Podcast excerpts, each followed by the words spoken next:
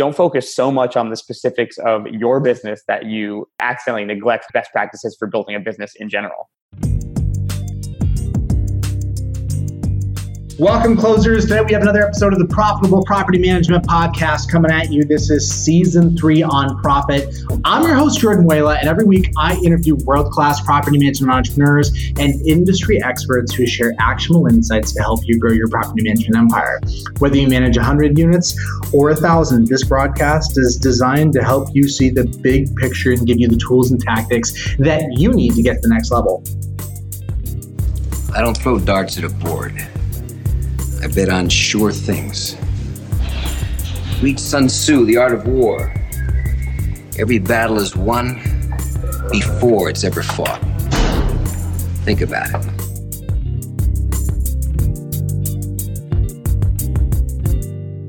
Today, I'm talking with Max Nussenbaum, the former CEO of Castle, a property management startup based in Detroit, Michigan, that was building a technology platform to change the game. At their peak, they had raised around close to $4 million from investors who grew to be Michigan's second largest property management company. But in January of 2018, they ended up winding down the business. Why?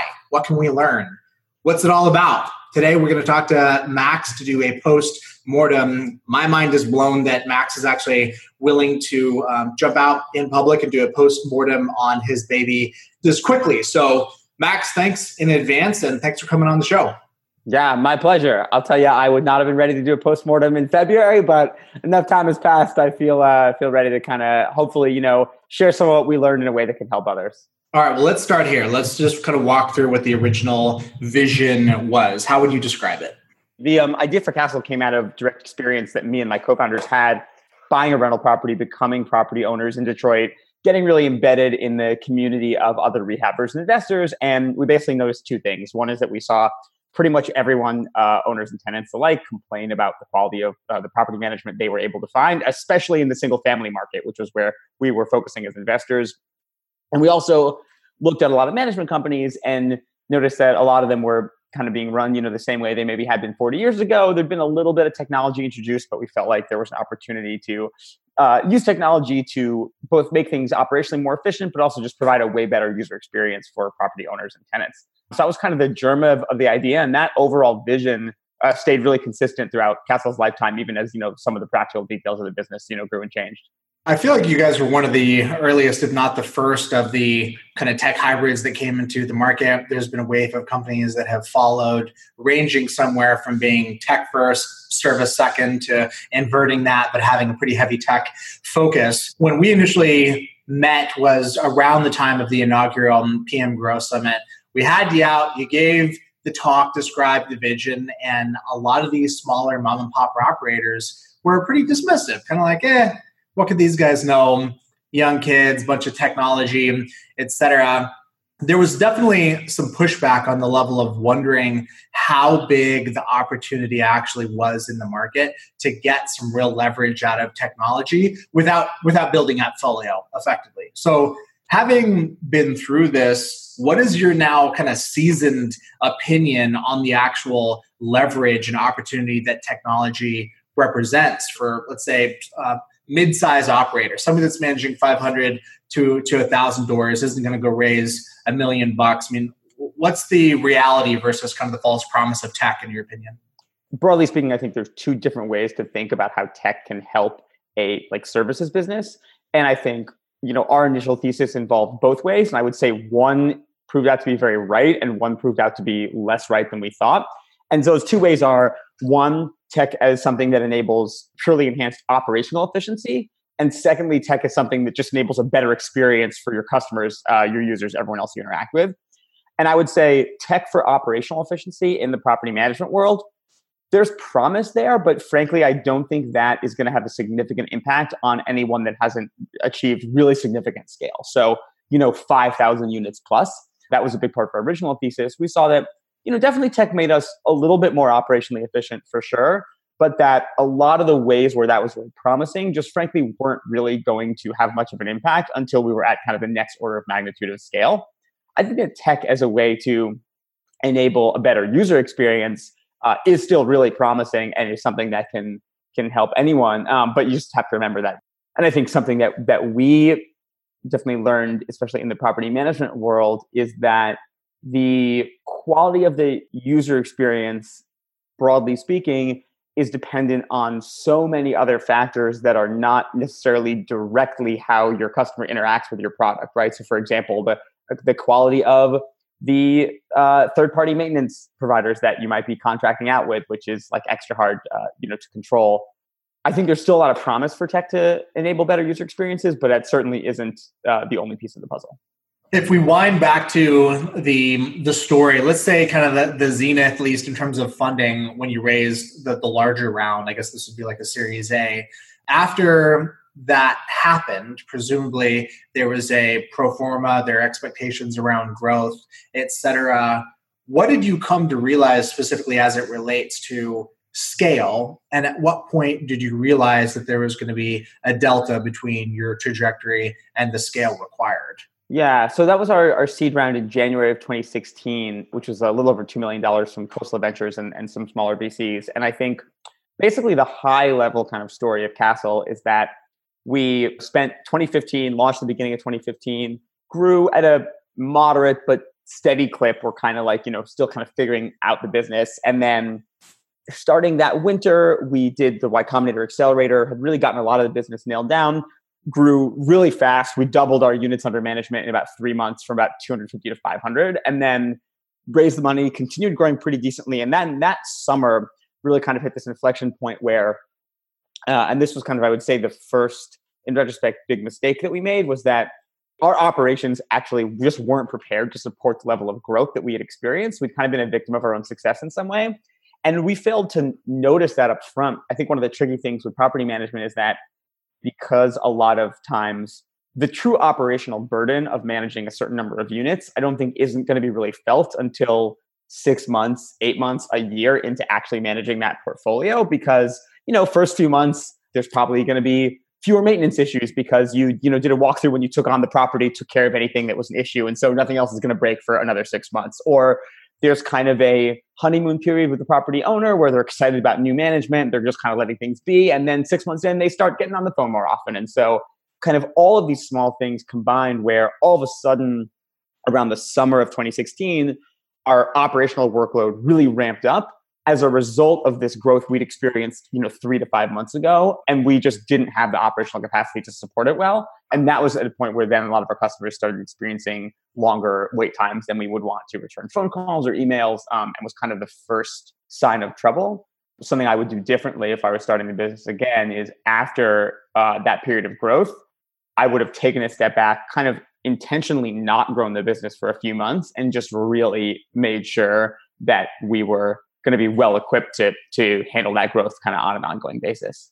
But it's a catch 22, right? Because you have to grow. That's the nature of taking on funding. Their expectations ramp, etc. So you were trying to do both in parallel, both growing. Yeah. And I think in retrospect, you know, specifically speaking to the the venture backed kind of tech element of the business, you know, actually right after we raised the money would have been a period where uh, it actually would have been fine to not grow for a bit if we'd wanted to you know, if uh, thinking if you kind of view your your funding life cycle as like you've got, you know, you raise some money, then you kind of can have a quiet period. Then you need to show strong growth going into a next fundraise if that's part of your plan. And so, in retrospect, it actually would have been a really optimal time to do that. Quite frankly, you know, this was our first startup. We didn't weren't really familiar enough. I think we made two mistakes. One is we weren't familiar enough with the dynamics of venture capital funding to realize that that was really a very viable option from a, a fundraising standpoint at that time. And the second was just not realizing that our seeming operational capacity was actually a bit of a mirage because the operational workload of managing the same number of units was going to ramp up over time. The lag, basically. Exactly. Got it. So, what's your commentary on the market that you picked? In retrospect, what's unique about Detroit? Is that a meaningful factor in the story? Would you have picked a different market? Yeah, so it's interesting. I think that definitely in retrospect, I would have gotten out of Detroit sooner, or not gotten out, oh, uh, expanded, opened a second market. We wouldn't have shut down the, the, Detroit business. And it's important to note that we were operating in all of southeastern Michigan, about a, a 45 mile radius. So it's not like we were just in the actual city of Detroit. We were in the, a lot of the suburbs as well. But I think that definitely we experienced just like a 20 to 30 percent operations and satisfaction penalty from being in Detroit, from everything from a more difficult tenant pool, properties that were very old and hadn't been well maintained, difficulty dealing with city agencies, customers who had gotten screwed by all the kind of scammy stuff that was going on. I would say between, well, it hasn't totally stopped, but it was especially prominent between the crash and let's say 2014. And so therefore were predisposed to kind of distrust us and, and not, um, yeah, and I don't, I don't blame them for that, but it made the, the burden of supporting those customers higher. At the same time, I think it's sort of hard to answer that question because Castle was a very natural outgrowth of a problem we discovered in the course of this sort of story of living our lives. Where we moved to Detroit, we became real estate investors there. It wasn't like we were sitting in an office, analyzed a bunch of different markets, decided property management was the best one for our business, and then analyzed a bunch of different geos to figure out where to go. And I think that's often the, the entrepreneur story. It's not like we ever were in a situation where we were just like picking a market. I think definitely I would have um, expanded beyond Detroit sooner if, if we could do it again in retrospect. Uh, at the same time, though, starting in Detroit, I think that the need there was so great that when we were uh, kind of three nobodies with no other properties uh, in our portfolio, that that need was part of what enabled us to get our first, you know, 20, 30 customers where in a more established market, maybe the barriers to entry for a new firm would have been higher. Got it. Okay, so it's helpful to have you put some parameters on it. Maybe it's a 25 to 30% penalty because of the market. But you gave the caveat earlier that there's really two primary drivers here. There's the efficiency play, there's the customer experience play. The efficiency play is going to be reflected and it's a cost component. And in a financial model, it's driving down cost. The customer experience, the potential there is around growth, right? Better product, network effects, et cetera, if you can get to scale when you look in in retrospect or maybe you knew at the time how big was the gap in terms of the growth that would have been required? And i guess it's it's not even a fair question right? Because the answer to that is more probably related to the next round of funding rather than actually the kind of cash flow constraints that your average small business is subject to. So i think there's a couple components to this. So one is definitely i think early on we were too focused on the cost operational efficiency side, not as focused on the great customer experience side. Like our initial theory for Castle was that we were going to be able to be sort of cheaper property management. We sort of shifted that theory to just try to be better and not worry about being cheaper. And I actually think and I actually think if we had done that from the beginning, actually been a higher price product, but then been able to offer correspondingly better service, that would have been more successful. We did try to make that shift, but at that point, it was too late to really have a, a major impact. And so that might have even resulted overall in having fewer doors, but more revenue, more satisfied customers overall. Then the other big piece for us, again, was I think that was our biggest challenge. It was less about the absolute rate of growth and more about just our churn rate, the number of customers who were leaving the platform. And that was something that certainly a lot of the issues behind our churn rate were self-inflicted operational issues for sure like cause customers to have bad experiences and leave. But also something that i've since seen really talking to a ton of other people in the industry is that property management just has a baked in higher churn rate than a lot of other uh, types of businesses because and the way i think about this is that i think it's really hard to create an amazing property management experience because like when a customer is having a great experience with you they're usually not interacting with you that much. Like things are on autopilot. And just by the nature of the business, the mo- most touch points with customers are negative because when things are going well, it's like, great, everything's going well. And every time you interact with someone, it might be something negative that's not your fault. If a customer had a property that was just having a ton of maintenance issues, they might not have blamed Castle for that maintenance. Maybe we were doing a good job fixing it. We didn't cause those problems, but that person is still not going to be having this amazing 10 star experience where they're going to tell all their friends how amazing Castle is when they think Castle's pretty good, but they're like losing their shirt on their portfolio. And that's a problem that it was certainly compounded by operational issues that were just not an amazing experience for customers. But uh, now, you know, talking to a lot of other people uh, in, in, the industry, and, and maybe the listeners will, will empathize with this, I think when your job is to sort of be insurance and the bearer of bad news, it's hard to always be this amazing service that your customers love. Sure. I think people can certainly relate to churn as uh, related to, to sell off as well, just market conditions. Yep. Yep. Absolutely. Yeah. And that was a factor for us too. Where was churn hovering either on a monthly or an annual basis there towards the end? So towards the end, it was around 3% monthly. And that was about 1% sale and 2% customers leaving and it had had spikes of, of being much higher, you know, about eight months to a year before, about being, you know, around double that every month. That just makes it that makes it just really hard to to grow and to tell. I mean, we still were growing, but makes it really hard to grow and makes it really hard to tell a story of how you're going to grow yeah, absolutely. So churn is the silent killer, right? Churn dictates the the the ceiling and the wall that you will hit eventually based on wherever you're at in terms of your size and your current churn rate. There is a there's a definitive cap on how big you can ever get because at a certain point your growth will simply replace your losses. So it's definitely worth paying attention to your churn rate. I am curious what did or didn't work for you on the growth side. What did you what did you learn there? Yeah. Well, and the one other point I just want to make about churn too that I think people sometimes forget is it's also just really demoralizing. I think it's easy to, to sort of do this post-mortem uh, or analyze any business and talk mostly about sort of these practical concrete factors. But for sure, I think the fact that that was demoralizing to the whole team definitely affected our ability to build the business as well as, as we wanted to in ways that I'm not sure I can completely tease out, but I'm, I'm very confident it had an impact. I think momentum and good things happening kind of begets more momentum. And when you lose that momentum, I think it can be really hard to get it back. In terms of growth, the business was always from day one built on a ton of word of mouth. Um, and that continued really up through the end. I mean, one thing that, you know, even in periods where we had a relatively high churn rate, we found that it was really, really sort of unevenly distributed. In other words, we would have a certain group of customers who maybe were really affected by some operational issues because it only takes you know, sort of one drop ball for someone's experience to turn really bad. But we might have a whole other group of customers who just weren't affected by it at all and still love Castle. And so um, we were still getting a lot of word of mouth through, through up to the very end. We were doing a lot of partnerships with realtors and other other like people who are selling homes. And I definitely any listeners who run management companies that do not also have an attached brokerage definitely would encourage them to check this out. What we found is that any realtor who's selling homes to investors wants to be able to refer property management, but usually, one, they have trouble finding people they really can recommend just who they think are doing a good job. And then so many PMs have attached brokerages that the realtor doesn't want to recommend a PM with an attached brokerage because they need to know that that person's going to come back to them as the realtor when they want to expand their portfolio. And so we were kind of able to, to play up that and we were getting a, a lot of referrals that way.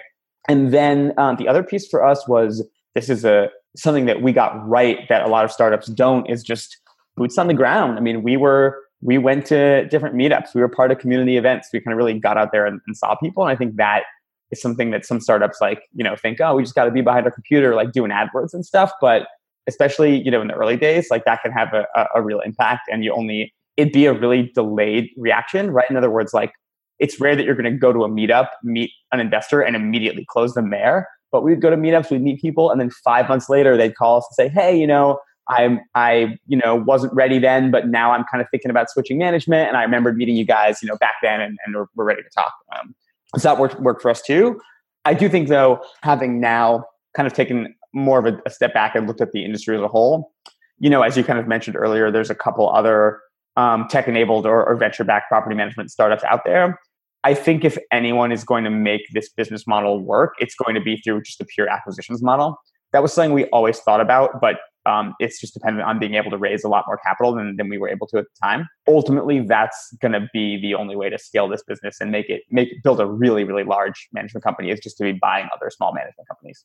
Well, so that's interesting. So you you say that, but you also didn't talk much about traditional digital marketing, paid acquisition uh, on the organic side. Is that something you guys dabbled with as well? Yeah, and so we did we did a lot of that too, and it worked really well for us. But what we found there was that there was a real cap because for most of those digital marketing efforts, basically your cap is you can acquire some pretty high percentage of people who are actively looking for property management you know, we were the number one search result, number two, one or number two, moving back and forth search result for most of the common terms around property management in the Michigan area. We had dedicated landing pages for every municipality in our service area that were some of the top results for those. We were the top buyer for AdWords. I don't know, I don't know what percentage of those people we were getting, but I'm, I'm pretty confident it's a pretty high amount. But ultimately, you'd look and see, okay, I, I'm making this up, but this is maybe close to what the number was. You know, there are a couple hundred searches for you know Detroit property management every you know week, let's say, and so realistically, you know how many of those people are actually ready to buy. You go down and down, and even if you're going to capture a lot of those people, there's ultimately a cap there, and to get you're never going to be able to grow faster than the rate of people actively looking for what you're selling through at least like the traditional digital marketing techniques. And so they worked well for us, but they that was that resulted in a pretty steady amount of new growth um, that that we felt like we weren't going to be really be able to ramp up beyond that. And definitely from talking to customers and other people in the industry, my I mean, there's no definitive research on this, but my intuitive sense is that above 50% of people who are in the market for property management are not just sitting down and like doing a search and then talking to some different companies. A, a ton of it is happening through recommendations and, and word of mouth because it's in some ways a kind of commoditized industry and a lot of it is based on trust and reputation. Do you want to network with other grade A entrepreneurs that are ready to talk more than simple day to day operations? Are you interested in expanding your business through cutting edge sales, marketing, and growth strategies? If so, you need to be at the 2019 PM Grow Summit held in April in Austin, Texas. Check out at pmgrowsummit.com. Learn what the difference is between hope and actual results. It's called taking action. That's what we do collectively at the PM Grow Summit by bringing in world class speakers, world class attendees. Get more information at pmgrowsummit.com. Talking about some of the operational points of differentiation that were tech enabled, when you talked about better customer experience, creating delight, etc., what were some of those strategic wins that you were really proud of for the consumer? Yeah, yeah. So I'm gonna I'll, I'll, I'll talk about kind of two. I'll talk about one that worked really well and then one that didn't work as well. So uh, one that worked really well was we have this system of on-demand uh, independent contractors for unskilled labor who we called stewards, and that was basically any on-site task at a property that didn't require a very specialized skill. So stewards would go conduct the group showings, replacing tenants. They'd install lock boxes. They'd pick up keys. It was mostly when properties were, were vacant. Um, and that worked really well for us in, in a couple ways. One was that that was an area where, and, and you know, the tech platform enabled us to easily uh, have those people assigned to different tasks in our system based on their calendar availability, their geographic distance from the property, um, et cetera. And so that did result in huge efficiency savings. Um, and it also, we also found it that kind of combined with our broader tenant placement system enabled us to have a, a really quick moving um, tenant placement machine uh, we were placing tenants in an average of three weeks by the time the, uh, the business wound down, which was about two weeks faster than the average for uh, the Metro Detroit region. Obviously, it's very different in, in different municipalities. And I think that was a combination of our listings tools for uh, applicants being really excellent. So you could save your information and apply to multiple properties at once we were very uh, aggressively remarketing new properties to existing applicants who had passed the screening and we knew about their preferences, but maybe they hadn't gotten a previous uh, property. We we built a really good tenant facing brand, and we and this then the steward program made our showings be really efficient. That was something that, that worked really really well for us. I think on the one that didn't work as well was was for maintenance. So we had you know a large group of uh, contractors who were on the platform we built what I think still is a really cool tech platform for communicating, posting, and, getting transparency around maintenance. And what we found was that property owners, by and large, really liked the tech platform. It gave them a lot more transparency into what was going on with maintenance. But maintaining the quality of our contractor network was just an ongoing challenge that we were never able to get quite right. Um, even when I mean, we think we got it right and we'd have this group of really great contractors. And then over time, they just wouldn't, they would stop being as good. It was just a, an ongoing, ongoing battle. Also, on top of that, one of the big lessons we learned there was that early on, we were focused too much on the objective metrics of our contractors' performance. Um, and that's going to sound weird, but I guess what I mean by that is like we would get customer complaints that were, you know, this issue, this maintenance was too expensive. It didn't happen fast enough. And then we would really work hard on that and we would drive down our prices and drive down the time maintenance took. But the complaints wouldn't change. And I kind of realized, and, and I no way, look, if, if any Castle customers are, are listening to this, there certainly were up until the very end many times when maintenance actually was too expensive or actually took too long. So I'm in no way minimizing those very real complaints. But what we also discovered was that you know, if you're a property investor in California, you haven't seen this property in a year, you you don't really know what's going on with the maintenance. Having maintenance on your house sucks. There's really no unless we fixed it in half an hour for five dollars. Like it's never going to be so quick and so cheap that you're like, wow, what an amazing deal. Uh, maybe it might be like that for some very standard issues like replacing a door where you can have a good sense of what it should cost. But if it's some weird plumbing issue, you don't know how much that is supposed to cost. You don't know how long it should take. And what we learned was that a lot of, I think, what we had to do there was around communication. It was about giving our customers a lot more information and communicating around what was going on better, such that we were clearly communicating the value that, that we were providing. Because I think often when someone says, this is too expensive, what they that can often be a proxy for trust. And what they really mean is, I don't have the information I need to trust that I'm getting a fair price. And just making it cheaper without addressing that trust component doesn't really solve the problem. Ooh, I like that. Okay. So I'm thinking about positions versus interests. My interest is I want the job done well. My position is you're doing a, a bad job. I don't know it's the case, but I'm not getting enough proactive communication to make me feel like my interest is being taken care of. So I may even take an irrational position relative to my actual interest. How did you handle communication around maintenance? That seems like a great example of where tech would be a solution that could actually enable a, a higher cadence of communications. Think about what Property Meld is doing in the market and kind of enabling getting bottlenecks out of the way to increase the flow of communication. What are your thoughts there? Yeah, so I, I, think that definitely is an opportunity for tech, and it's something that that we certainly did. You know, we had basically this real time uh, platform for uh, issue management that was that was pretty effective. But I think ultimately another lesson we learned was that sometimes property owners all say they want transparency, but too much transparency can actually backfire. I think a great example is one thing we always heard from customers when we were first starting out was I want to know more about what's going on in my property in real time. I don't want to wait, you know, till the end of the month to have to find out. And so initially property owners would get a real-time notification if they wanted every time a new maintenance issue was created at their property. But we found what ha- started happening was that customers would get these notifications and then we would get all these emails or calls that are like, hey, just calling to make sure you're going to deal with this maintenance issue. And it was like, yes, like that's our job. Like we fix maintenance at your property. We doing it. You don't have to call in. But but what we discovered was that those notifications were actually creating anxiety or causing people to want to call or, or email to make sure we were on the job, which actually decreased our ability to be on the job because we were suddenly spending 20% of our time answering these calls and emails. And so we later adjusted the system so that owners didn't get a notification until we had already assigned a contractor to the job. So by the time they learned about the issue, they there was already clear evidence that we were actually doing something about it. And that really helps, but it's always harder to take real-time transparency away than it is to add more.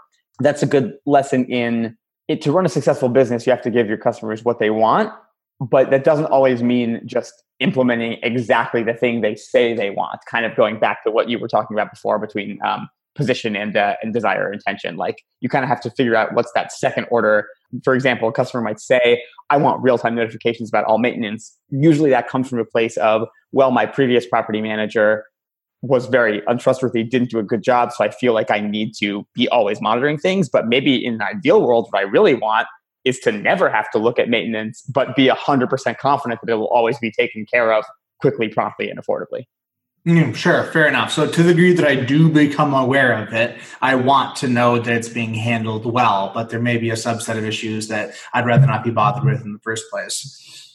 I do want to get your feedback on kind of the underlying elements involved with successful labor coordination around maintenance. I think about the parallels with Uber, for example, where you're you're coordinating these strangers. There's a lot of VC money coming in that's kind of inflating the prices and bringing people in, bringing drivers in en mass. Over time, the subsidy has been eroded. The profile of the social strata of the people that are coming in to be drivers has changed over time some maintenance contractors, GCs, you know, particularly the, the smaller guy swinging a hammer, he may charge rates that he could barely survive on, right?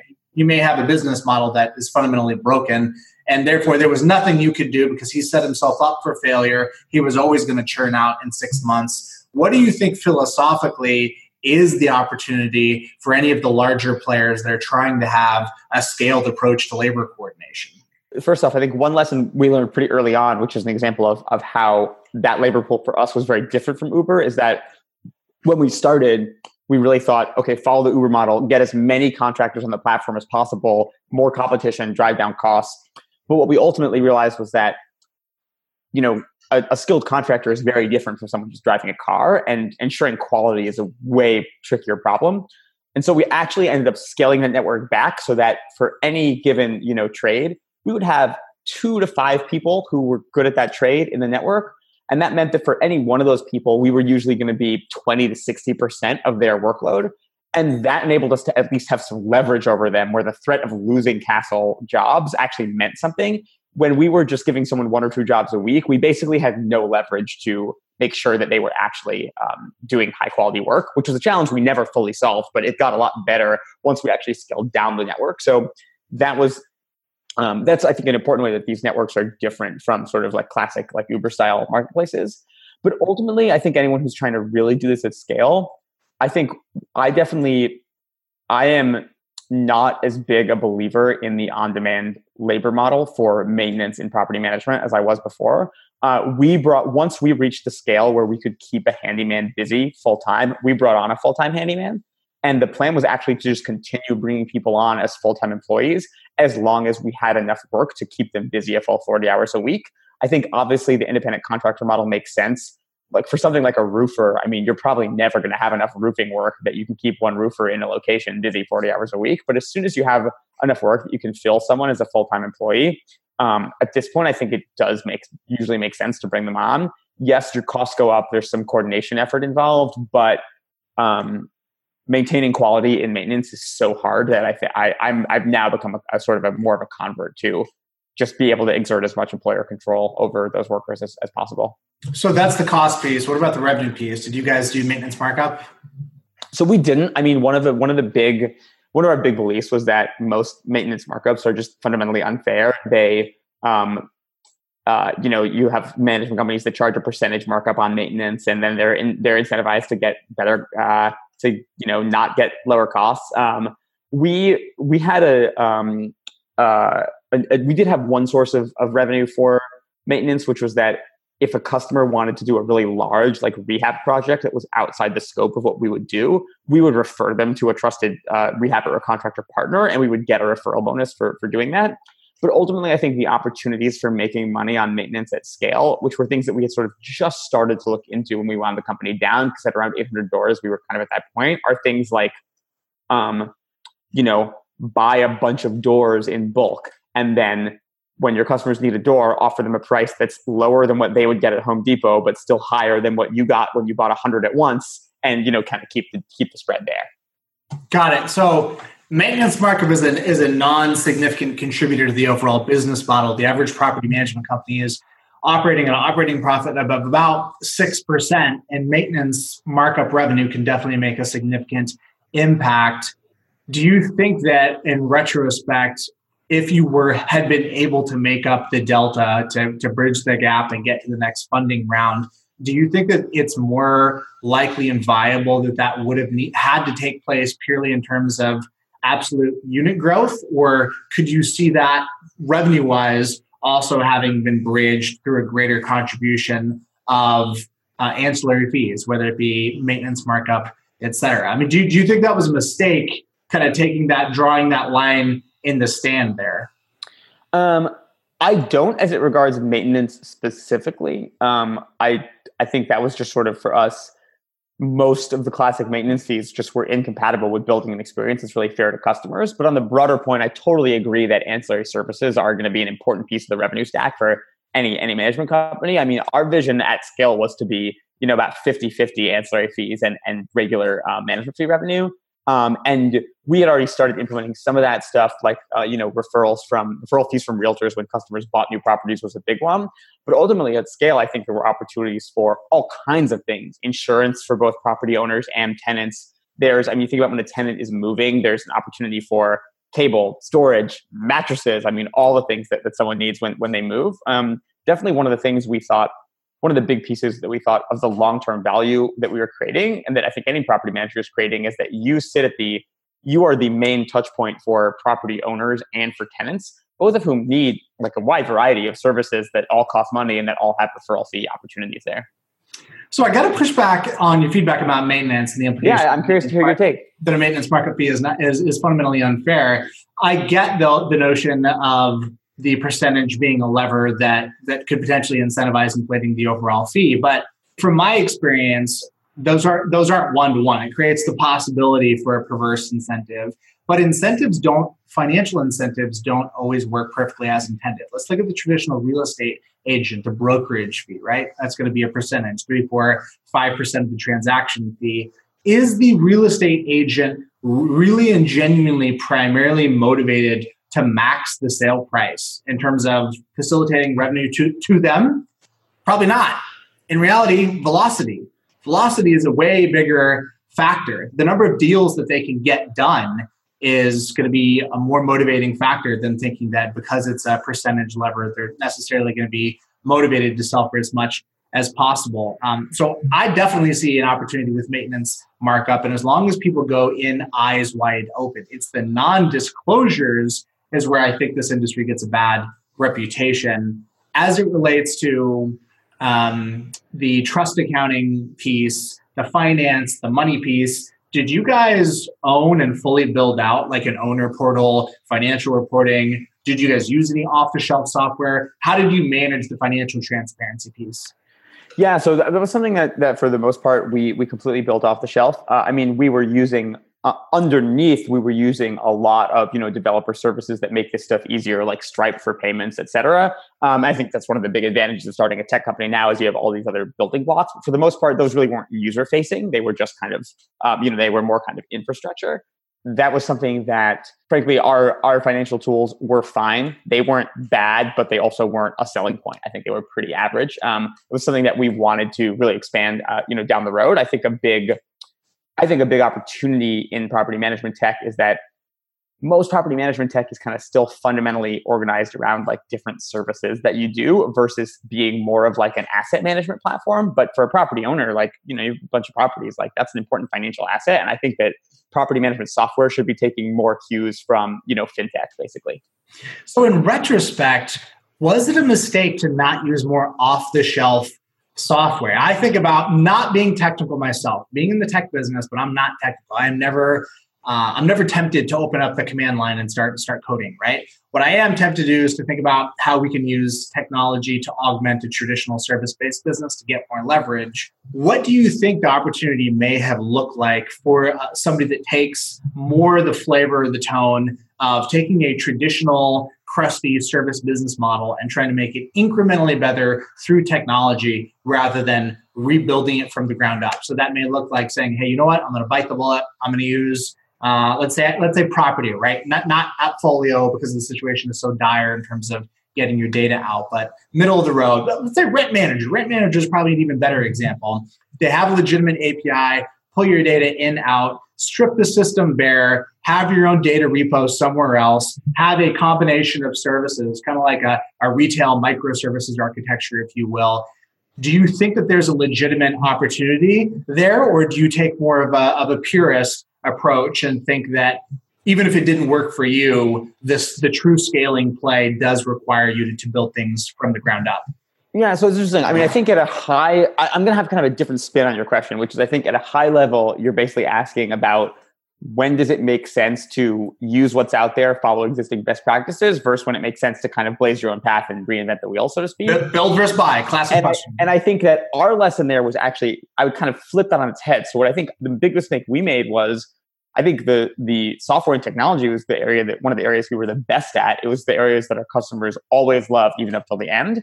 But I think what our mistake was that there were too many areas where we tried to innovate or reinvent the wheel just in terms of pure operations. And I think we would have been more successful if we had basically found a really well run property management company, which is admittedly not easy to do, but there are plenty of them out there. I mean, I've like I met a ton of them at PM Grow Summit uh, and, and, was very impressed. Uh, and found a really well run property management company and just basically like cloned sort of the traditional way of how they were running their operations then layered our own our own technology and user experience on top and then much more slowly innovated on the operational side kind of a little bit of a piece at a time in the way that we could handle it um, and I, that's how i would do things for us differently that said, I think for other people, the opportunity that you're talking about definitely could exist. Like if your strength is really operations, use an off the shelf management company, software provider and really innovate on the, the operations side. I think both models can work.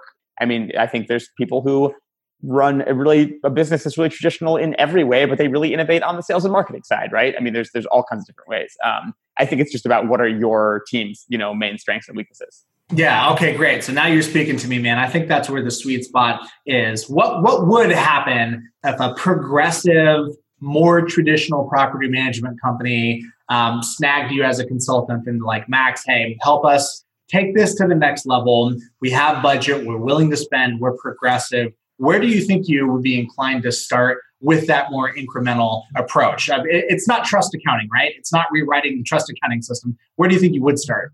at a high level, it's more about user experience than individual features. I think when you look at a lot of property management software, one of the reasons it's a bit clumsy is that you know it's being made for you know you look at like a Yardi or a Buildium, and they have to sell to all these different kinds of property management companies who do all these things these different ways, and they all might need different obscure features, and so you end up mostly competing on a long feature checklist versus like what tool is really the most pleasant to use.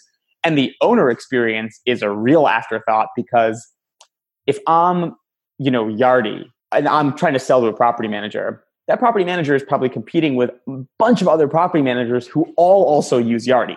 So if I build a better experience for property owners, that doesn't really help me sell to my customers, the property managers, better. Because if if I'm property manager and 30 other managers in my area are using the same software tool that I am, having a better owner experience in the software tool, it doesn't differentiate me because everyone else is going to get that same experience too. I think a focus on the owner experience basically at a high level is is is the way to go. And I think that's something that we did really right from a tech perspective, but just weren't able to back it up with the operational productivity necessary to make the complete package work well. Got it. So, what are the basic elements of a well done owner portal in your mind? Yeah, so I mean, at a very high level, I think the way I think about it is trying to convey information in a way that lines up with how people actually think versus how a tool is designed. And so, the great example I give of that is like going back to this idea that most management tools are segmented by service. So if you're an owner, maybe you can go look at payments, you can go look at maintenance, uh, whatever. But if you think about, you know, my classic example is uh, you get a new tenant, right? So that means a tenant passes a screening, they sign a lease, they pay their rent, they pay their deposit, they move in. As a property owner, for me, that's like one story or one event. But in, in typical management software, how would I see that that happened? Well, probably someone leasing agent calls me. But other than that, it's like, all right, I've got the lease and background check in documents. Maybe I go to my accounting and see the payment. It's like broken up into all these discrete pieces that obviously need to remain accessible as well. But I think communicating kind of helping people understand the, the story of basically what is going on in, in their property is is where there's a lot of opportunity. Ooh, story, man. I'm totally with you on that. What do you think about the opportunity with kind of positioning yourself more as a fiduciary rather than a glorified gopher? I mean, obviously that's a no-brainer. You want to be a high authority, you want to be the trusted advisor, et cetera. But where did you find that the sweet spot was in terms of talking kind of in more financial terms uh, and engaging in that conversation, which can be an opportunity, but it can also overwhelm people if you're jumping right into cap rates to, to yeah, yeah, definitely. I mean, I think at a very high level, the opportunity there is that for most property owners, property management is just a cost center, and if you can turn yourself into a profit center um, by by not just cutting costs but delivering added value, like helping owners increase rents, I think that's a real opportunity. That was definitely another thing that I think was a real challenge of the Detroit market is that in any kind of market where rents are lower, you know, for us, if we could help a property owner increase rents by 5%, which, you know, that's pretty good to get out of it. And I mean, like, not by, you know, doing capital improvements or anything, but just through the quality of our management. If the rent was, you know, 850 bucks, that's going to be, you know, 40, 40 bucks of rent a month, which is, it's not nothing. Um, but it's not as significant as if you're able to generate those same percentage increases in, in more higher end markets. Um, and I think that it made it, I think in lower end markets, there's not a ton you can do to be a profit center as a property manager. You mostly have to focus on being a cost center, and that's a harder position to be in. All right, my man. Well, I want to wrap up here by just kind of go going over some summary high level thoughts on the big takeaways from the opportunity from one entrepreneur to another. I got to say, you you went down the path, man. You went after a really, really hairy, hard problem. Like property management is just, it's sticky and it's hard, and particularly doing it at scale. So kudos for attempting to take it on. Kudos for being willing to talk about it publicly. If you were going to kind of sum up what you what you learned, some high level lessons of what you think could be useful to the property management companies that listen to this podcast, what would it be? Yeah, so there's there's one piece I'd like to touch on that hasn't come up so far, which I think was another big mistake we made that is a little bit more subtle, is that one of the things I would have done earlier in retrospect is just hire some people who were a lot more experienced people managers. I think we've talked a lot about the practical elements of like managing properties, but kind of as you're growing your team, you know, we were 18 by the end, which isn't huge, but it's enough that it's not just a few buddies in a room. Um, I think the people management element is also really important and was an area where we, I don't want to say we didn't pay enough attention to it because we knew it was very important early on, but I think we just ultimately didn't make, I think, you know, having one person who had uh, run a you know customer success department at even a non real estate company for you know 15 years like early on would have been really helpful and something I would I would definitely do differently. So that's one of the big one of the big lessons I would say is like don't focus so much on the specifics of your business that you you know accidentally neglect kind of best practices for building a business in general. Mm, that's good. Yeah, it's always a who question. The who question is always higher order than the how or the what question. I appreciate that, man. Hey, if folks want to find out more about what you're doing next, uh, where's the best place for them to go? Uh, probably follow me on Twitter. That's at Max Nuss, M A X N U S S, where uh, I uh, say what's up with my life. And you can also check out my personal website. That's same uh, M A X N U S S uh, dot com. Uh, not a ton there right now since I'm mostly just taking it easy and doing a little bit of consulting uh, these days, but that's how you can stay up to date with what I'm up to. All right, love it, man. Good. Well, it's some much deserved uh, time to decompress. Look forward to see what you're going to do next. Thanks again for coming on, man. Appreciate it. You got it. Always a pleasure talking to you. Thanks for tuning in to the Profitable Property Management Podcast. Please subscribe and leave us a review. Your feedback makes this a better show, and the more reviews we get, the better our guests become. Thanks again for listening, and don't forget that you can find us online in the Profitable Property Management Facebook group where we mastermind with the best in the industry.